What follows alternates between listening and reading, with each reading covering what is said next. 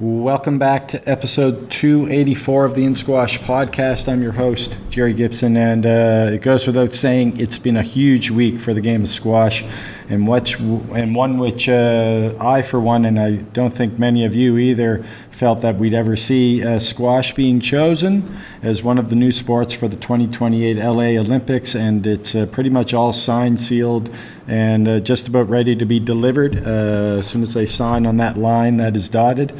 A huge con- uh, congrats to everyone involved as. Um, you know, the topic of Olympic uh, inclusion is one that sort of, uh, you know, you don't want to really discuss in squash uh, these days. Anyways, it just gets everybody uh, depressed, and you know, it, it, has been a depressing one for the for the last 15 to 20 years because we all know that squash is uh, more than deserving of being uh, included uh, as an Olympic sport. And I think, um, you know, over the last uh, 10, 15 years, it's been one of these conversations where why bother waste your time uh, discussing it because it's just depressing and, you know, no one can get their head around why uh, we weren't uh, ever included. But now we are, and uh, hats off to those at the WSF and so many others that I'm sure have been working tirelessly behind the scenes and uh, they, yep, they deserve huge props uh, for pulling this one off. Now, I first really heard of murmurings of this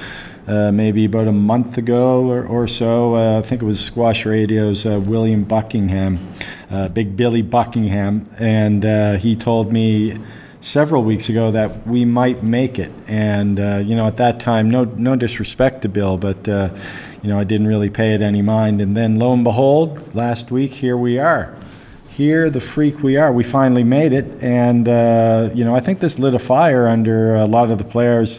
I guess it would light a fire under uh, any young player who has aspirations to represent their country, and uh, the Olympics would be the pinnacle. So this is really it's going to be interesting and, and, great to watch how all this plays out over the next several years. Uh, who's going to be there representing their countries? It's going to be fascinating. Uh, maybe JP will come out of retirement and uh, get himself fit and uh, take on the world again. Uh, but uh, yes, squash uh, at the U.S. Open this week has been fantastic, and um, you know, in the ladies, as predicted, uh, Hania El Hammamy, the top two seeds, Hania El Hammamy and El, uh, Nour El Sherbini into the final. Hammamy cut off Amanda Sobhy's phone service last night with a comprehensive win, and Nour El Sherbini took out the other American hopeful, um, Olivia Fiechter, in a, in a hard-fought three one victory. And uh, Nour El Sherbini, I mean, she's just uh, she's absolutely amazing. I don't know uh, how many of the the last uh, uh, of the finals that she's been in in a, in a row, uh, but it's got to be like five or six of the last uh, she's been in the last five or six finals at least, or, or, close to that. She's by far right now the best player in the world, but Hania is on her heels, and we'll see how this all plays out in the final. Nour brings a, a different level to to the finals. As we all know, she seems to step her game up uh, regardless of who she's playing. It could be Nouran, it could be Hania, whoever it is, uh, whoever, whatever they bring to the table, Nour, Nour knows how to rise to the occasion. And uh, on the men's side, speaking of rising to the occasion, Ali Farag, unbelievable, another final. Uh, there's no question that he's the best player in the world right now. Maybe five of, of the last six finals he's been to. And uh, last night he had the snatch victory from the jaws of defeat over an inspired Tarek Momen. Uh, Tarek uh, always seems to be there in these in these big events. Played extremely well last night, and gutted for him for not uh, you know cashing in when he did have match ball. But uh, Ali, he's got to beat you got to beat the best. To be the best, you got to beat the best. Isn't that what they say? And uh, Ali is the best player in the world right now for good reason. Uh, he took that match ball and uh, you know saved it, and then went on to win the match. And he'll be playing Paul Coll, who was very very impressive last night, taking out uh, Diego Elias uh, for the first time in quite a while for him.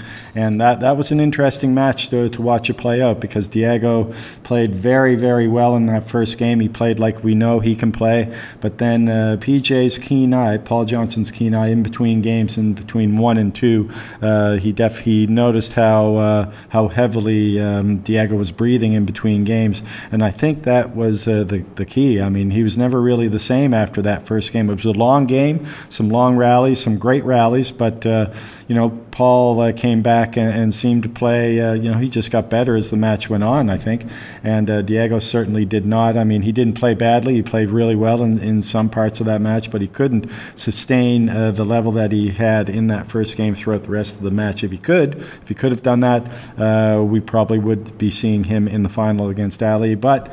So it should be two great finals Coll Farag, El Sherbini, Hammamy. Now, speaking of great, uh, episode 284 is definitely great. We have today on none other than Declan James, and uh, I want to say this is his third appearance on the pod, and he stepped up and delivered once again. Obviously, uh, he's been missed on tour, and it's been, uh, I'd say, almost, I want to say, almost a year uh, yeah, I think it was November when he ruptured his Achilles uh, last November. He takes us through uh, how he handled that horrific injury.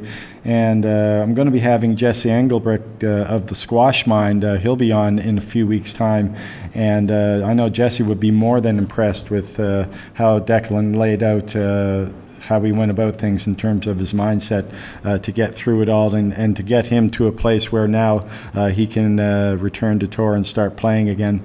Uh, actually, Declan made his return uh, to the PSA Tour last week in Qatar. He lost 3 1 to the young number 68 in the world, Ali Hussein. Ali's, you know, he's not you know, knocking at the door there or anything in the, into the top 20. Uh, but he's had a few wins over the over the last little while, uh, so it's not a, not an easy match for Declan uh, to return to. But uh, I'm sure uh, he felt pretty happy with, with the way things played out. I spoke to him. Uh, we messaged just briefly after the match, and he came away from it unscathed, and he's ready to rock on. So uh, we talk about uh, we talk about uh, the upcoming tournament. We spoke just before he was uh, due to play in Qatar. And we also talk about the 2022 Commonwealth gold medal performance he had alongside uh, James Willstrop and, and, where that ranks amongst uh, his achievements achievements in the game. And we talk about much, much more. But before we get into it, first let's talk about Open Squash, the New York based nonprofit dedicated to bringing thousands of new people into the sport by making it more accessible and more affordable for everyone. In fact, it's their vision that is something everyone in, squ- in the squash world should be proud of to make the game of squash and all its health and social benefits accessible to everyone at all levels and from all walks of life. So why don't you take part by visiting their homepage just to check out how you can donate, just to see what, what uh, you have to do and, and what it's all about. A donation allows them to offer discounts on memberships, junior academy tuition, and junior summer camps to qualifying adults and kids.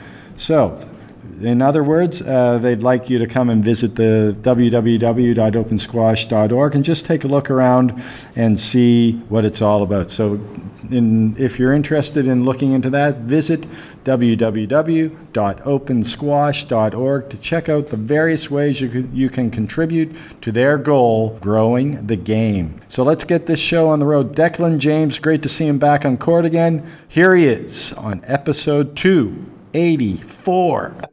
How's everything with you? It's great to see you. And, and uh, I mean, for you know, being a fan of you, I, I loved watching you play when you were on uh, back on the tour, uh, and it was great to see uh, the footage of you sort of uh, getting back on court and playing and, and really training hard. Um, I wasn't really sure what had happened because it, there wasn't a lot of pub, at least not from my side. I didn't really see a lot of uh, publicity on what another PSA put out a statement um, shortly after what happened, but then it got a bit quiet and I, I must have missed it. So, um, anyways, good to see you back on court. And uh, how's everything going for you right now? Yeah, well, thanks for uh, having me back. It's good to be uh, here catching up with you again. Um, so yeah, it's been uh, it's been a pretty interesting year. So uh, snapped the Achilles back in November of last year. So a full rupture there of the Achilles. Um, the day before I was due to fly out to Hong Kong, actually for the platinum um, at the end of last year. Literally the day before, I was playing a Surrey Cup match. Um, and yeah, I was, I was playing uh, Charlie Lee, uh, my uh, compatriot, and yeah, third or fourth game, I think it was. You know, just went snap um, down onto the ground straight away, uh, kind of knowing this is uh, this is pretty bad. yeah. Um, so yeah, operation 10 days later, looked after unbelievably well. Uh, wonderful team, medical team, um, operation down in London. And so, yeah, the last year has just been recovery, rehab, getting back into training, getting back on the court, and uh, yeah, it's been uh, it's been a good year. It's been a good year. As uh, I'm uh, I'm positive about everything, and uh, I'm obviously looking forward to getting back on the tour. Absolutely, yeah. That's uh, that's kind of the impression I got. Is that everything is you know you're you're taking everything in stride, and you know you obviously the it must have been a bit difficult to swallow there the first little while after it happened, though. Yeah, I mean, a lot of people said to me, "What was your mindset like?" And uh, you know, you kind of down? Uh, was there sort of period of darkness uh, around it? And but the honest truth is that I wasn't. I didn't allow negativity to enter my mind for one second, really, which probably sounds a little bit strange. But as soon as it happened, I knew what I'd done in terms of you hear the stories. There are um, some of the top players on the tour have done it. Um, Amanda Sobhy, I think Joelle might have done it as well. Um, so you hear the stories, you kind of know um, what it sounds like in terms of you know when, when, you do it, what it feels like.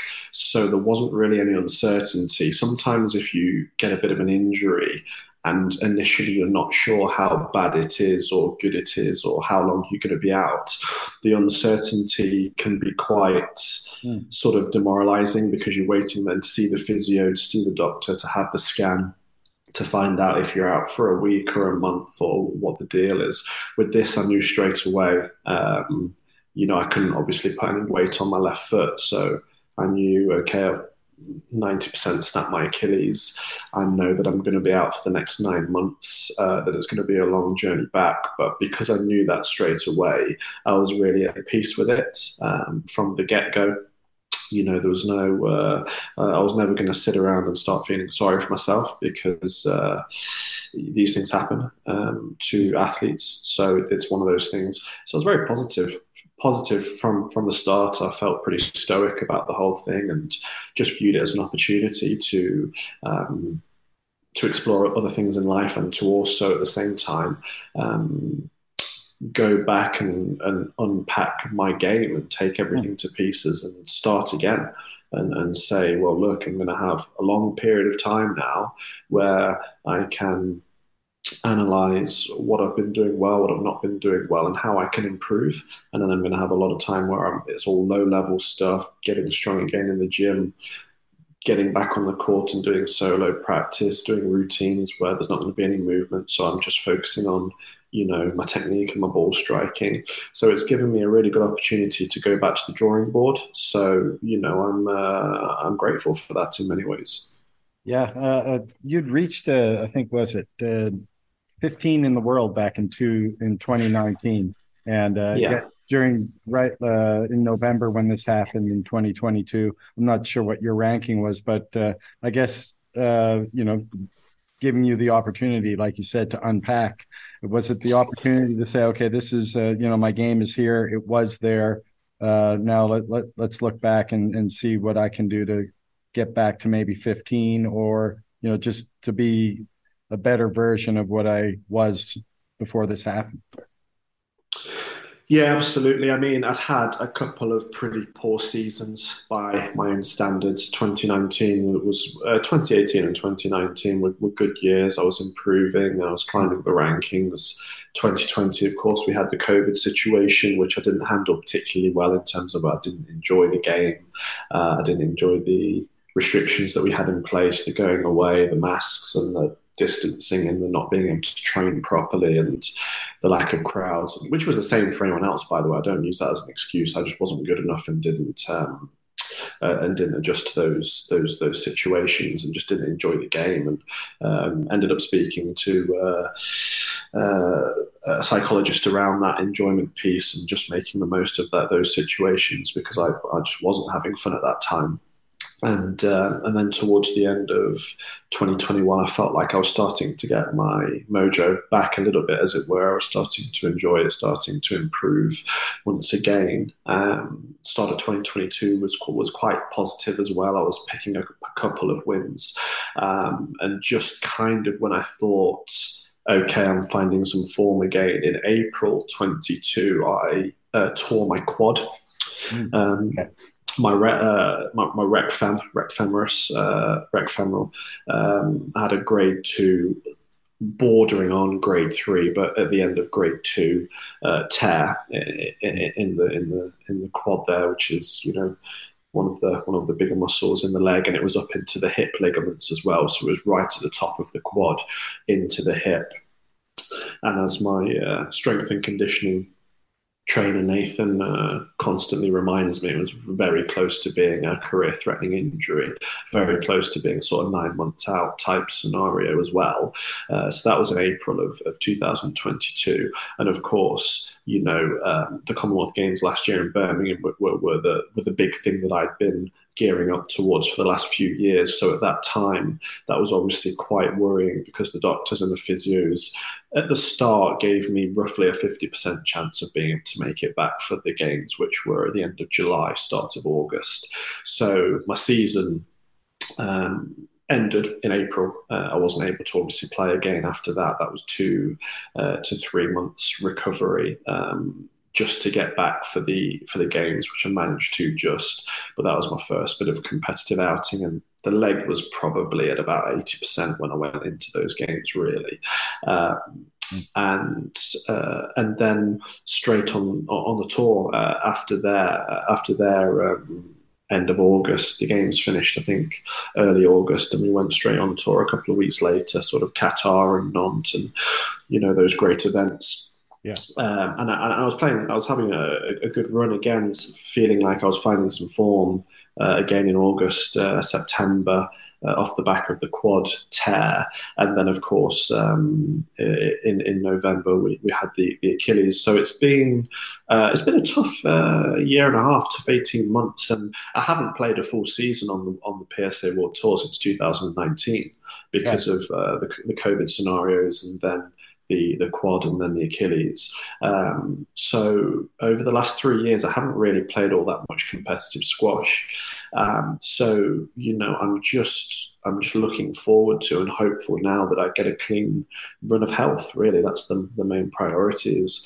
to keep the body injury free. And uh, um, I did have a very good sort of 10 years from 18, 19 to 28 in terms of injuries. I've, mm hardly missed an event in 10 years on the tour. So I'm very that's fortunate. Saying, that's saying a lot, isn't it, for, for a guy your yeah. size and uh, to be playing this sport? I'm a big guy. I'm six foot four. I'm 90 kilograms. I'm probably one of the heaviest and tallest guys on the tour. Um, and I had a great run for 10 years uh, in terms of uh, my health. So I was very grateful for that. I didn't take that for granted. And, uh, you know, as we said earlier, everyone gets the big injuries at some point. So um, it was probably always going to happen. So, you know, that also allowed me to not worry about it too much. You know? But as I say, hopefully now I can just get a nice period of of, uh, of, a, of a, few seasons without anything bad, anything really bad happening. yeah, yeah, for sure. Just one second. I'm at uh, the doggies. Uh, hello. Okay, there she. she's okay now. Uh, yeah, was it the same leg, the the quad? Uh, yeah, it was actually. Okay.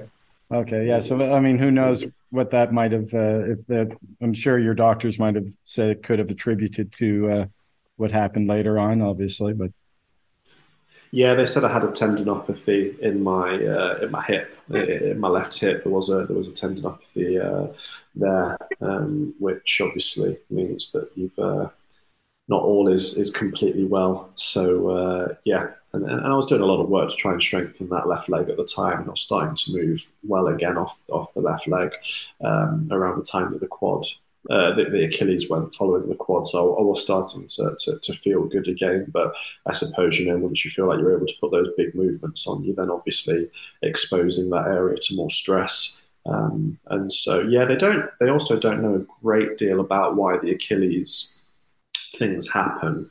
Um, there's not all that much research behind it. Just, gen- just generally, you mean?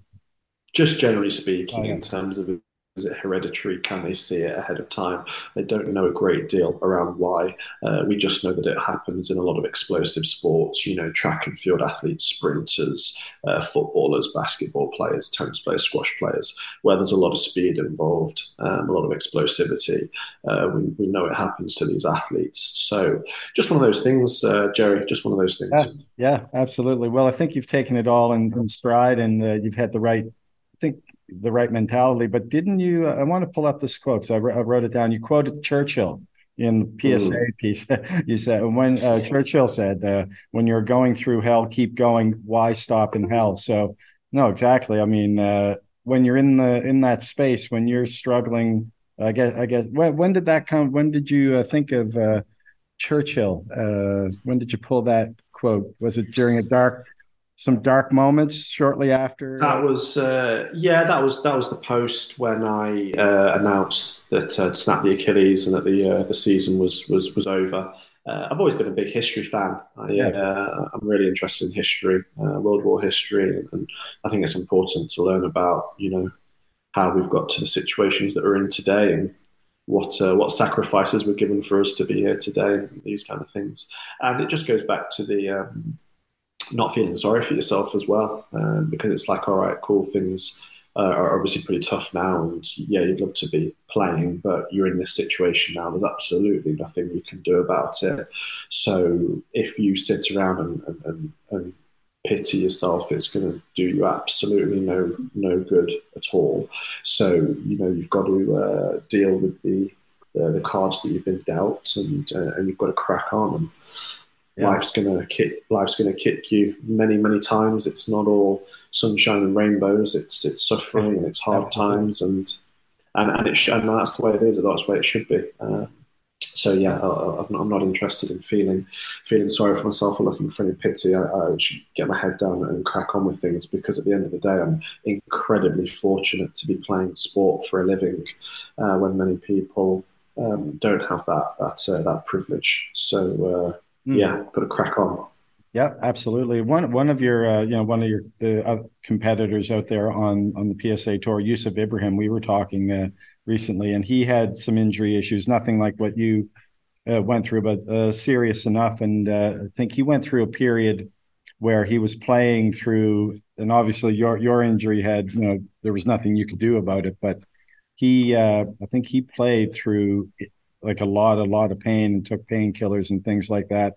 And at the end of the day, uh, after all was said and done, he had to sit out for quite a quite a while uh, as a result. And, and and he's he admitted to, to saying you know he was a bit stubborn. So how uh, how difficult has it been for you?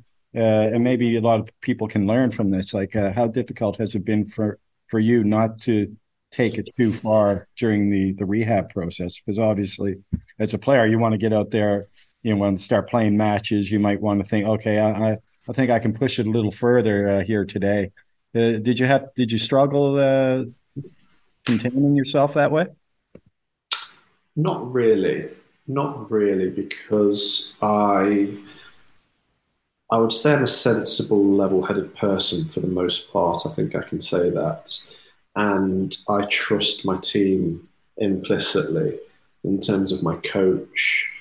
Um, my trainer, my physios, the doctors, England squash, everyone in my team, you know, have been there for a good number of years, and we've been through injuries and tough times together. So when they, you know, prescribe advice, I listen to it, and um, people in the the health profession, I think, are always going to err on the side of caution with these things, and I think rightly so because one of the ways that I looked at it was okay, the season's over pretty much before it started. It's going to be nine months to a year out. So I'm not coming back to play again this season. It's going to be next season before I can play. We've just had a Commonwealth Games. The World Championships isn't in sight. Um, that's later on in the season. So what am I rushing back for? The start of the season when I can play events anyway from October, November. Um, fair enough, I have the recovery has actually gone quicker than anyone expected it to, and I probably could have started a month earlier. But I'm happy with how things have been handled. Um, and I think it was right to be overly cautious with this kind of injury. And, and I was also really quite surprised with what I was able to do early on. Um, the toughest part was probably post operation when I was in the, the, the foot goes into a cast for three weeks. And that's when the doctor basically says, Look, I don't even really want you to leave your apartment. I want you just sit down yeah. keep your feet up for three weeks. That was probably the hardest part because I love, I'm in the gym every day. I just have to be active. If I don't do something, um, you know, I start to start to go a bit loopy. So yeah, I always have to be in the gym, keeping keeping healthy, and, and it keeps my mind ticking over. So the hardest part was that three week period when I wasn't able to do any training. From there, the foot then goes into the boot for around about six weeks, and almost straight away I was able to go to the gym, do the upper body work um, uh, do some leg bits where you're sort of isolating the foot, some of the leg machines, mm. maybe just a bit on the right leg, bits where you don't have to um, engage those calf or foot muscles at all. I was able to go on the bike after a few weeks, even in the boot. Got to ask you about the bike later, though. Okay. Oh, I don't, I don't, I don't know if you want to open that kind of worms, Jerry. I do. Here all I day. do. I'm, I'm, a big bike. I'm a big bike. Oh, we'll be here till tomorrow. Um, so yeah, uh, spinning over slowly uh, on the bike, doing the upper body exercises, and so it must have been about four or five weeks, maybe five weeks after the operation, that I was able to get go into the gym for the first day, and that was what a day that was for me. That was great. Just being able to go into the gym and do some upper body work and and see everyone and just walk around and get on a few machines. That was great. Just just it made me feel really grateful that I could even go and do something. Um, and and so and from there it really did you know every week there was a bit of progress and improvement and being able to go and do some weights again and do a little bit more on the bike and um, start using more parts of the leg again. And so, and then four months after the opera, or four months after the injury, pretty much to the day, was when I went back on for my first solo practice. So that was another milestone as well.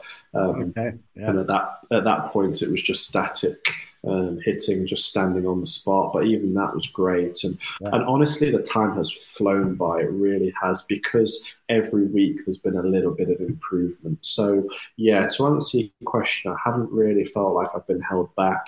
If anything, it's been surprising how much I've been able to do. Um, but uh, but I appreciate that, that, these things that it takes time to, to, to get that confidence in, in in putting all of your force through that foot again into those lunge positions.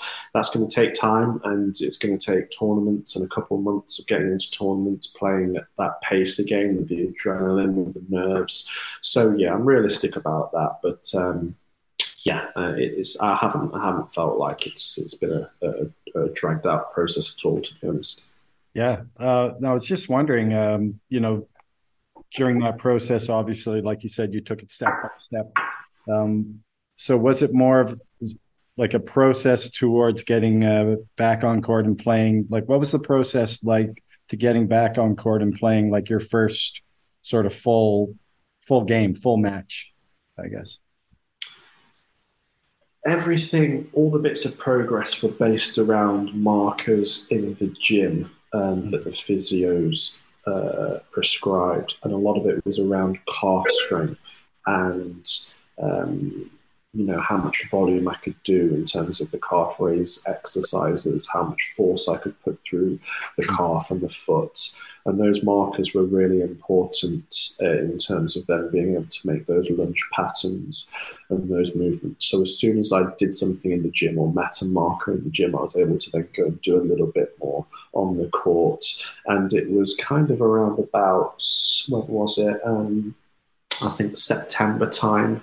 Mm. Uh, maybe even August. It might have even been the end of August. I think it was when I played like a graded event down in uh, in Canterbury in Kent, which is kind of like you, a, you played you've played competition then.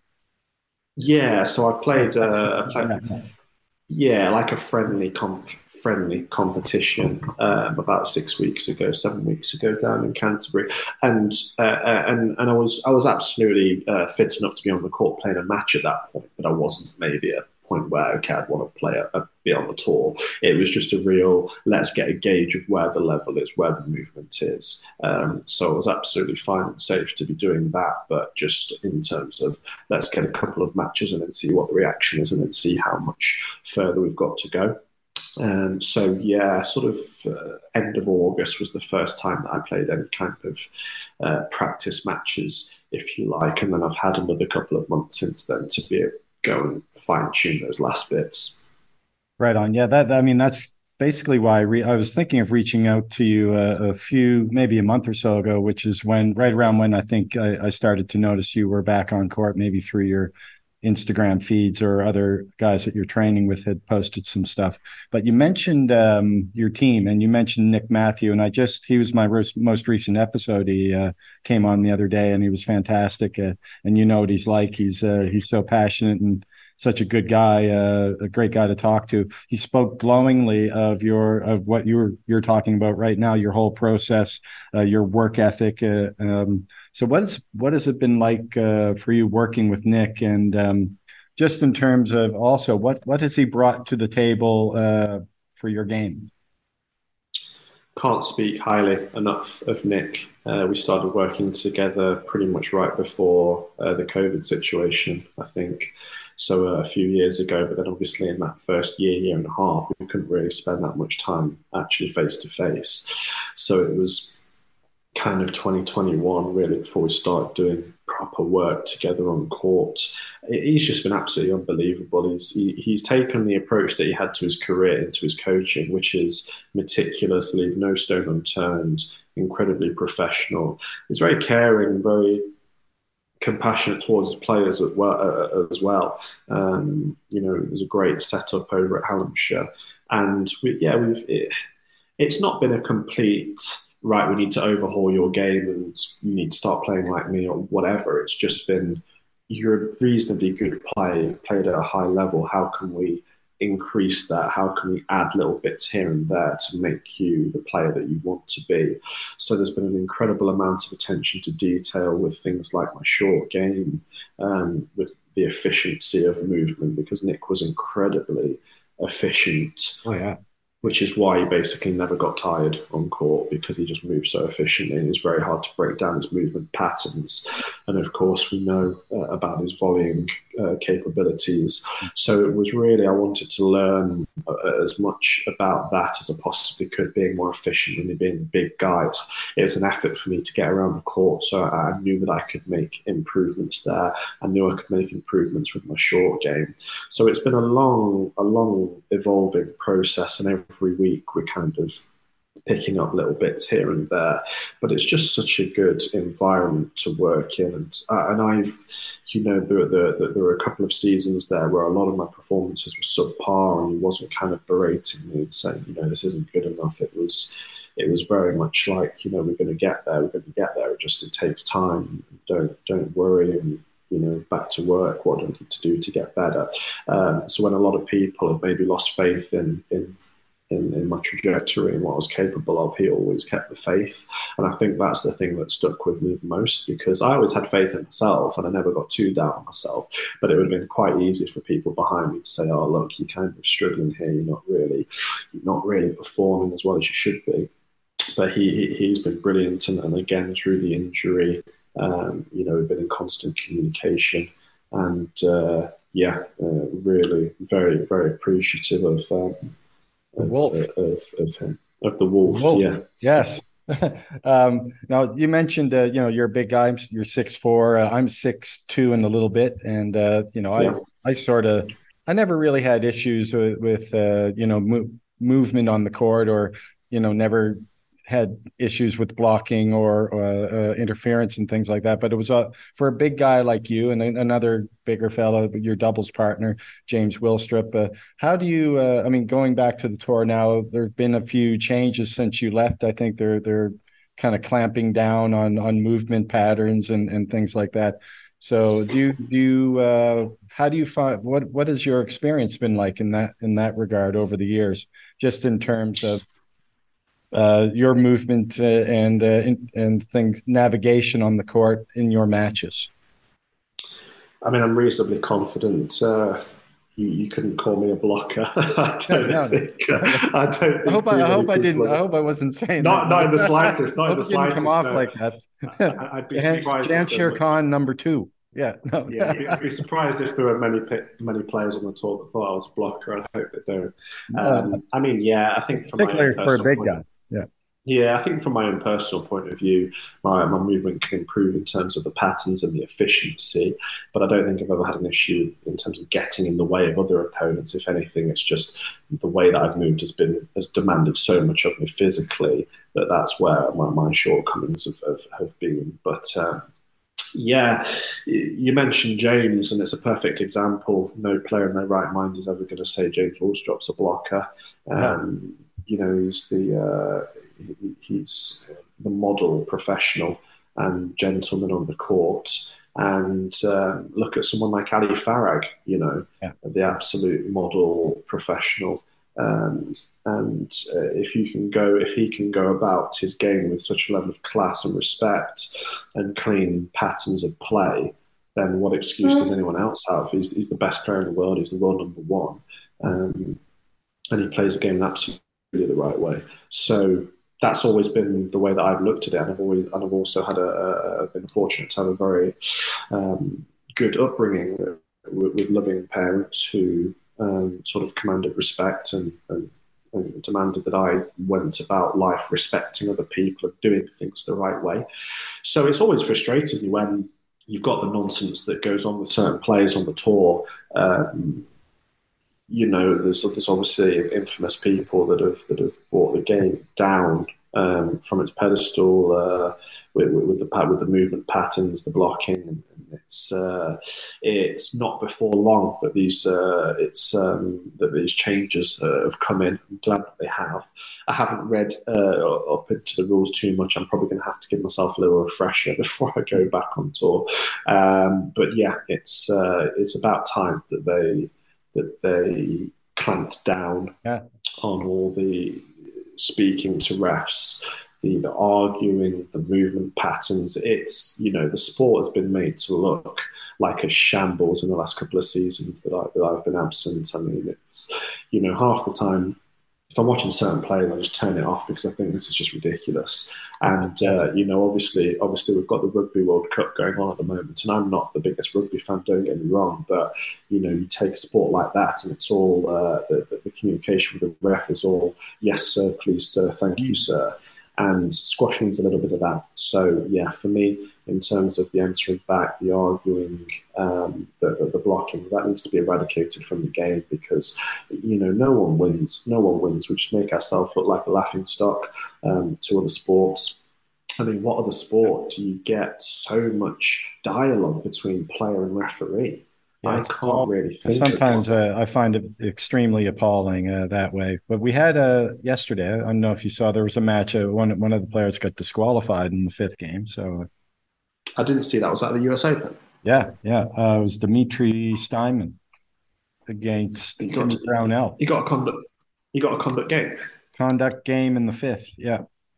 Wow, I didn't yeah, see so that. You'll go, you should go in, and I'm sure you'll see the highlights of it. But uh, he, yeah, he, yeah, definitely. It was. Uh, he stuck his arm out, stuck his leg out on purpose, and uh, the referee just, yeah, gave uh, awarded the match to Timmy there in the fifth but he was Tim. Tim was well ahead uh, in the fifth. But well, yeah, I mean, if if he did that, then good. Um, mm. You know that, that he, he, there needs to be a much more zero tolerance policy when it comes to um, it's very different if you're querying something. If, if if you feel like you've been harshly done by, and you're genuinely asking the ref, "What line do you want me to take, or where do you want me to go, so we can avoid these situations next time?" There's a very fine line with that, and we don't want to go so far as to say you're not allowed to say a word to me or ask a question about how we can clean the game the game up if, if players are getting each other's way.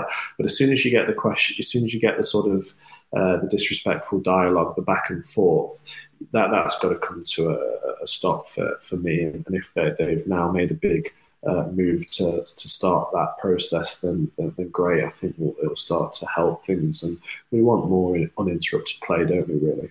Absolutely, yeah. Your your comparison to uh, to rugby is apt uh, right now. I th- uh, like I don't know anything about rugby, but I do. I've seen a few of the games and the way they interact with officials. Uh, I mean that you know that's what we should be striving for. And uh, you know, if we want to, if, if players want to question an official, they should do it respectfully. And, and the tone that the, what gets me a lot of the times is just the tone of the players uh, question questioning or asking an official for something. It, it's appalling sometimes. I think there also needs to be more inclusion of the players with the decisions that are made in terms of the refereeing. I'm not sure how much sitting down is happening between players, the refs, the PSA, to all get together in a room and and and talk about how we think the game should be refed. I'm not sure if that happens, but it makes sense to me that it should if it isn't already, because we're the guys that are on the guys and the girls that are on court. It's you know we have a very good understanding of how the game works, and I feel like we should be in those conversations of actually no, I don't think that should be a let, and the way that the game is is, is kind of uh, officiated and don't get me wrong, I, I, do feel that sometimes the referees speak um, in a patronising manner to the players. I don't think the referees mm. are perfect either, but you've got human nature. It's a two-way conversation that the players must be very respectful to the referees when they address them, and equally the referees. Uh, uh, shouldn't think that they're in a position where they can talk down to players because that also makes matters worse. What you've got to remember, Jerry, is that when you're in the heat of the battle, it's a very, very stressful situation being a player on the court there. It's, it's tough for the ref because they're in the hot seat, but the players, the heart, the heart rate's at 180 beats per minute. You're having to make decisions very quick and you're under a lot of stress. So it's not always easy to have a complete lid on things. So there has to be a bit of leeway um, and I think we just need to come to uh, uh, an agreement where this is the acceptable way to speak to each other. Um, mm. This amount of questioning is not allowed. This is, and I, so I think you might see a period now for a few months where they take it too far the other way because they're trying to clamp down. That's maybe natural, but then we need to meet and have a balance of how those interactions take place. Yeah, absolutely. And uh, you know, when when you, you do see it happen uh, on occasion where referees can be a bit patronizing and, and speaking down to the players. Uh, uh, I've seen that happen as well. So, uh, yeah, let's see how it goes over the next little while. I, I guess what I was getting at was, uh, you know, getting back on tour. They've made a few. You're you're going to be uh, playing in Qatar next week, your first event back. So, just wondering, are you aware of the? There, there's some slight, subtle little changes, like when you you know, ask for lets and get uh, moving to the ball. And sometimes you might think, oh, there's a bit of interference there, and they might say, well, you should have played the ball. That that seems uh, to be happening quite a bit. So is that in the back of your mind, like, uh, you know, I'm going to make more of an effort to play the ball as opposed to maybe uh, asking for a let when there's interference? Yeah, I get the feeling that that's kind of the way things have been going for the last few months as well, and even um, at, at, towards the end of, of, last year when I was when I was uh, playing as well, I, I, got that feeling that it was something that I started to bring into my game, asking for a lot a lot less lets where I possibly could, and making sure that I was trying to move around the players, just because I think you need to err on the side of caution. And yeah, I understand that if they're going to go more with the no let line because of uh, minimal interference, then that, that's the way the game's being ref. So you need to adapt as a player. So yeah, I've got no problem with that. And I suppose there's a couple of other little things like asking if you can go to the towel and. Uh, yeah. a bit of a change to the review system as well. So, yeah, how, these are the how, things. Uh, I'm how sure. much experience do you have with the towel, Declan? Uh, not asking. Uh, I don't have zero experience asking if I can go to the towel. I was never one okay. that went to it uh, every third point like some players anyway. But uh, yeah, I've got no problem uh, sticking my hand up and asking if I can go to the towel. Go to the towel. Yeah, I like the towel. I, I I use the towel on court in my social matches now. I got to I'm glad that I'm glad that they've um, they've kind of allowed this the, the, hand wiping stuff as well because that whole you're not allowed to wipe your hand which is absolute yeah, nonsense because it's just yeah. some it's something that's been part of the game for a long time. It is it makes a big difference. Mm. Um, so, so it's psychological part of the game for a lot of players. You know, you you wipe your hand and you you you know the next point, move on to the next point. Yeah, it's part of a it's part of a, a routine that I had pre-rally. Yes, that was hmm. really annoying during during COVID when we couldn't do that. And I just yeah, when they say don't wipe your hand, it's like what are we talking about here? There's a bit of sweat on the wall. It's you know why are we trying to make everything squeaky clean? It's just yeah. I think the towel was a great addition, but yeah, you've got to have some common sense as well, right? Yeah. Uh, so you're off to uh, Qatar. You're leaving in a couple days, yeah. Um, first, I'm leaving tomorrow. Yeah, you're leaving tomorrow. Okay.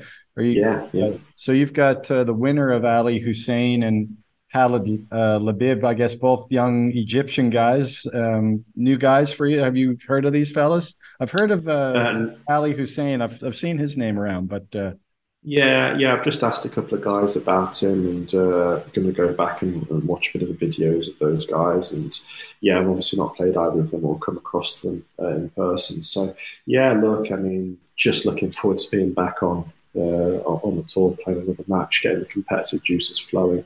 You know, for the next few months, it really doesn't matter who I'm playing and at what stage. It's just get get on there and get some experience again, uh, get get the engines flowing. Um, so yeah, I'm just happy to be back on court, Joe. And then it's a check after that. Check the Czech Open.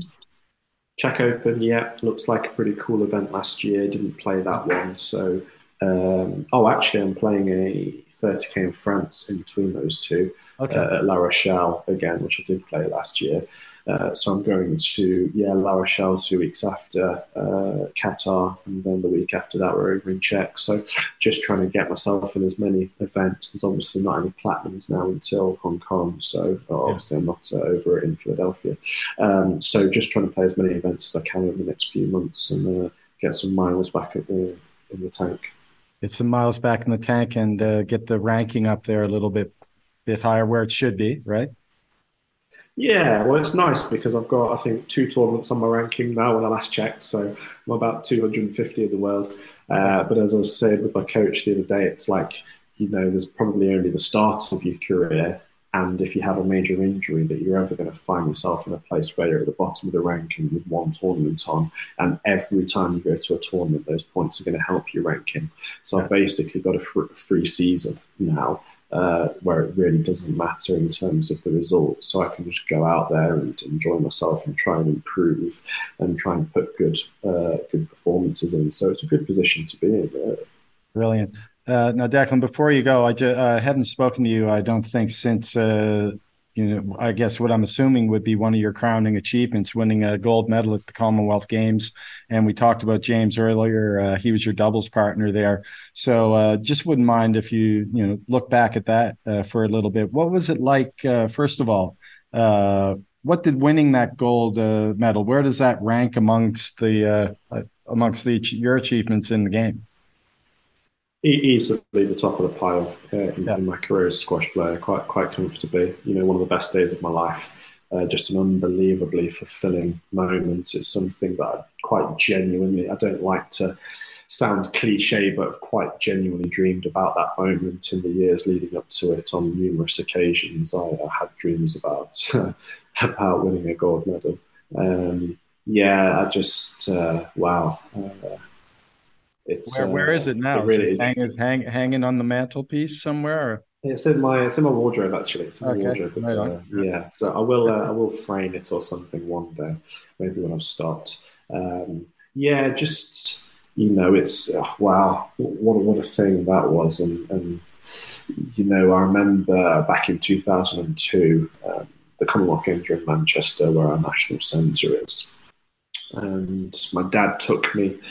Uh, I was nine years old at the time, and that was kind of my first taste of professional squash. And my dad took me. Uh, we drove up to Manchester and watched doubles. So that was kind of my first taste of what this all was all about, watching doubles in the Commonwealth Games. And then, you know, every Commonwealth Games from there onwards, I've been glued to the TV. Yeah. 2006 in Melbourne, watching James and Nick battle it out. And then you know 10 and 14 as well. Just every time it was on i'd be just glued to the tv screen watching it.